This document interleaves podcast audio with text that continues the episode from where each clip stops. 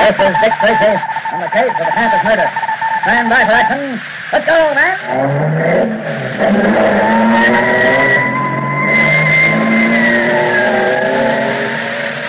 Yes, it's Dick Tracy, protector of law and order. Well, Tracy fans, today is the celebration of Indiana Day. On December 11, 1816, Indiana became the 19th state to join the Union. You know, it said that less than 300 years ago, French trappers and fur traders were the first white men to enter that region, but it wasn't until about 80 years later that the first permanent settlement was made at Fort Vincennes. And as late as 1811, Indians were still making trouble in the area, but General William Henry Harrison, who later became president, waged war against the unfriendly Indians who followed Tecumseh. He defeated them decisively, if you recall, in the Battle of Titicum. There was practically no trouble after that. But five years later, Indiana became a state.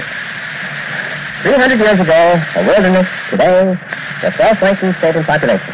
Yes, three and a half million people are proud to make their homes in the Hoosier State. That's Indiana's nickname. The state flower is Virginia. Its capital, Indianapolis. Indiana's motto is the crossroads of America. So Tracy fans all over America have joined the people of the Hoosier State in saluting the 130th anniversary of Indiana's becoming one of these states. And now, it's Tracy. A man has been killed and $10,000 is missing. All this followed a football game at the exclusive Calvert Academy. The murderer had vanished, and it looked like the perfect crime until Kit Nichols, a member of the Board of Trustees at Calvert Academy, came forward with some important information. He said that he had seen a man run out of the building and drive off in a taxi cab, and that furthermore, he had gotten the license number. And this brought an unexplained outburst from Joe Geary. Today's episode begins in the apartment of Joe's father, 50 years.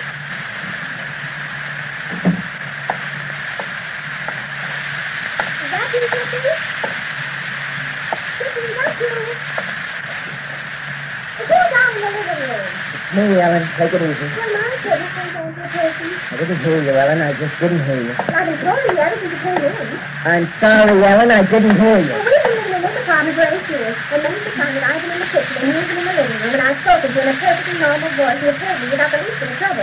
Look, is that the only subject in the world you can talk on, Ellen?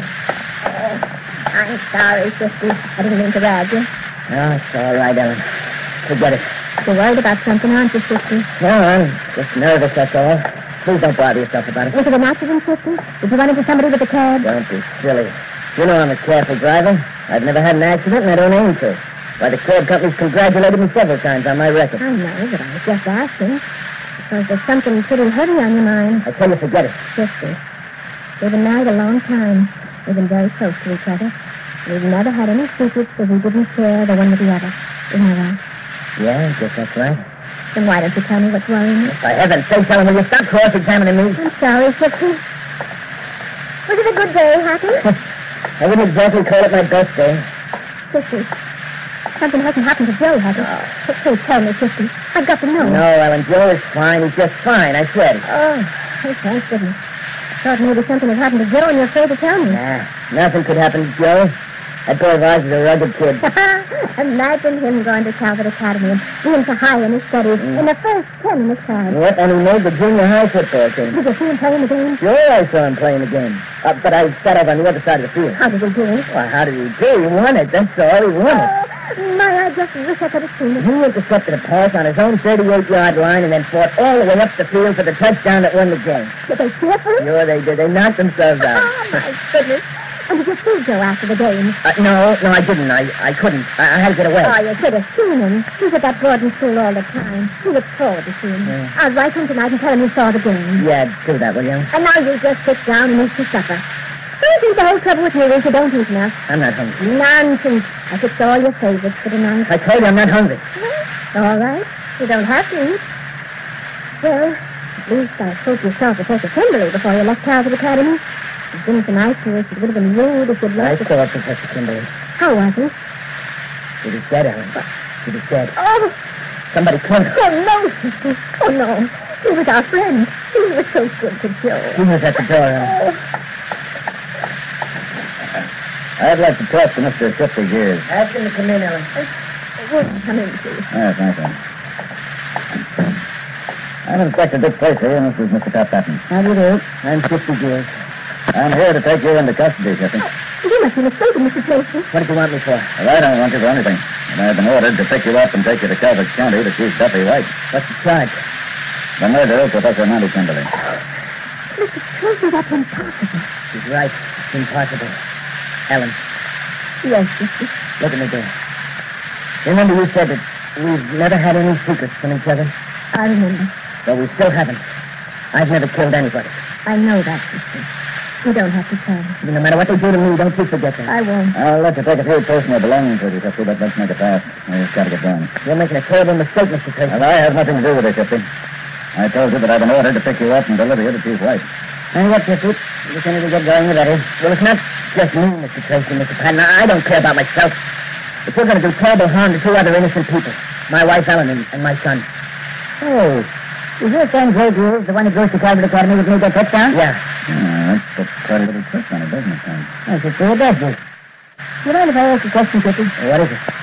Doesn't it seem a little odd that the son of a taxi driver should be going to a swell school like Calvert Academy? What's odd about it? Our boys would enough for any school in the country. Well, I wouldn't even like that, Mrs. Hughes.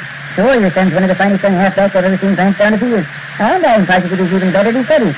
I'd be willing to venture if the boy's got a brain anyway. what Uh, that means, Mrs. Gears, is from a purely economic standpoint, it seems strange your son could be going, going to such an expensive school. Does he uh, have a scholarship? It does not. Well, I'd like to explain things to you, Mr. Tracy. I wish you would, Jester. We, uh, we don't like to ask questions that don't concern us, but this is a murder case. And don't forget, Dick, it's a murder case that's outside our district. Once you deliver 50 years to the sheriff, our only interest in the proceedings is that of private citizens. It's an unfortunate technicality that I'm beginning to regret more and more. Okay, so please tell us about Joe. Well, it's pretty simple, Mr. Tracy. It's just that I've always wanted Joe to have the advantages in life that I couldn't have. We've had a good life together, Sister. I know we have, Ellen, but you see, Mr. Tracy, I've worked pretty hard driving a cab, and I've saved my money so that Joe could have the education that I missed. And when I found out that Calvert School was one of the best and that Professor Kimberly was teaching there, Well, well, I, just a minute, Jeffrey. Did you know Professor Kimberly before Joe went to Calvert Academy? Hmm, yes, I did. How'd you meet him? Well, I, I, I once took a course at the University Extension School. Professor Kimberly was the instructor. I didn't do so good at the course, but I got to know Mr. Kimberly. We used to talk quite a lot after classes. Please don't laugh. Nobody's laughing, Jeffrey. Now, go on. Well, as I say, we used most of our savings, but with Professor Kimberly's help, we got Joe into Calvert. And he's done well there. He's in the top ten of his class. Well, that I have no doubt, ma'am. Uh, Gypsy, I'd like you to tell me what you did on the afternoon that Professor Kimberly was murdered. Well, when I was through hacking, I drove out to the school. You see, I own my own cab, and I parked it where I always do by Blairstone House. Just why do you park down? Well, Blairstone House is where Professor Kimberly has his office and his room. I still don't understand why you had to park just there. Well, you see, Mr. Tracy, I'm, I'm just a taxi driver. Now, I'm not ashamed of that, but, well, I, I didn't want people in the school to know that Joe's father wasn't an important man. You know how things are. I was afraid it might hurt Joe in the school. No, I disagree. Well, maybe I, I was wrong, but that's the way I figured. so you parked your taxi by Blairstown House. Yeah. Yeah, it was well hidden there. Very few people could see it. And then I, I went over and watched the football game, and I saw Joe make that touchdown. I'll still remember that for a long time. so would I. What happened after that? Well, I went to Professor Kimberly's room to meet Joe. I always did that about once a month. See, the professor used to tell me that I was crazy, and Joe used to want me to kind of walk around the school grounds with him, but like I told you, I wouldn't do it because I didn't want people to know that Joe's dad was just a cab driver. Well, as I told you, Jeffrey, I agree with Joe in the school. However, nothing would affect Joe's popularity at that institution. That's uh, what happened. Well, after the game, I went up to Professor Kimberly's rooms and knocked on the door. There was no answer, so I opened the door and walked in to see if what he told me to do in case he was out. Go on, Kitty. When I got in the room, I... Well, Professor Kimberly was lying on the floor by the window. What did you do? I ran to him, lifted him up, and shot him in the window seat. And then I, I shook him a bit to see if he fainted. And then I, I thought he'd been beaten over the head. I listened to his heart and realized that he was dead. Then I, I heard somebody yelling outside the window, and I saw that open safe and the blood on the floor, and I realized that everyone would think that I murdered Professor Kimberly. I was panicky. I ran away. You left the body on the window seat. Yeah. And the window was open, Dick. Yes, I know that. Well, what'd you do next, Jeffrey? Well, I ran down the stairs and got into my cab and drove away as fast as I could. Oh, I was scared, Mr. Clayton. I'm still scared. But I had nothing to do with the murder of Professor Kimberly. You can see Sister had nothing to do with it. The professor was his friend. Please, don't take me away, Mr. Tracy. It, it might ruin my kid's life. I'm sorry, Jeffrey, but I have no alternative. You're under arrest. moment, we'll return to this question. But first, it's a grand night for singing tonight because this is the night of the great new Bing Crosby show. Yes, sir, Wednesday's Bing's Day, the day for you to hear Bing Crosby singing the songs you like to hear, as only Bing can sing them. The new Bing Crosby show is a little sort of spectacular with John Scott Carter and his orchestra, the rhythms of the charioteers and the pianos with Henderson. And don't forget to listen for Bing Crosby of ABC tonight. Wednesday night is Bing's Day night.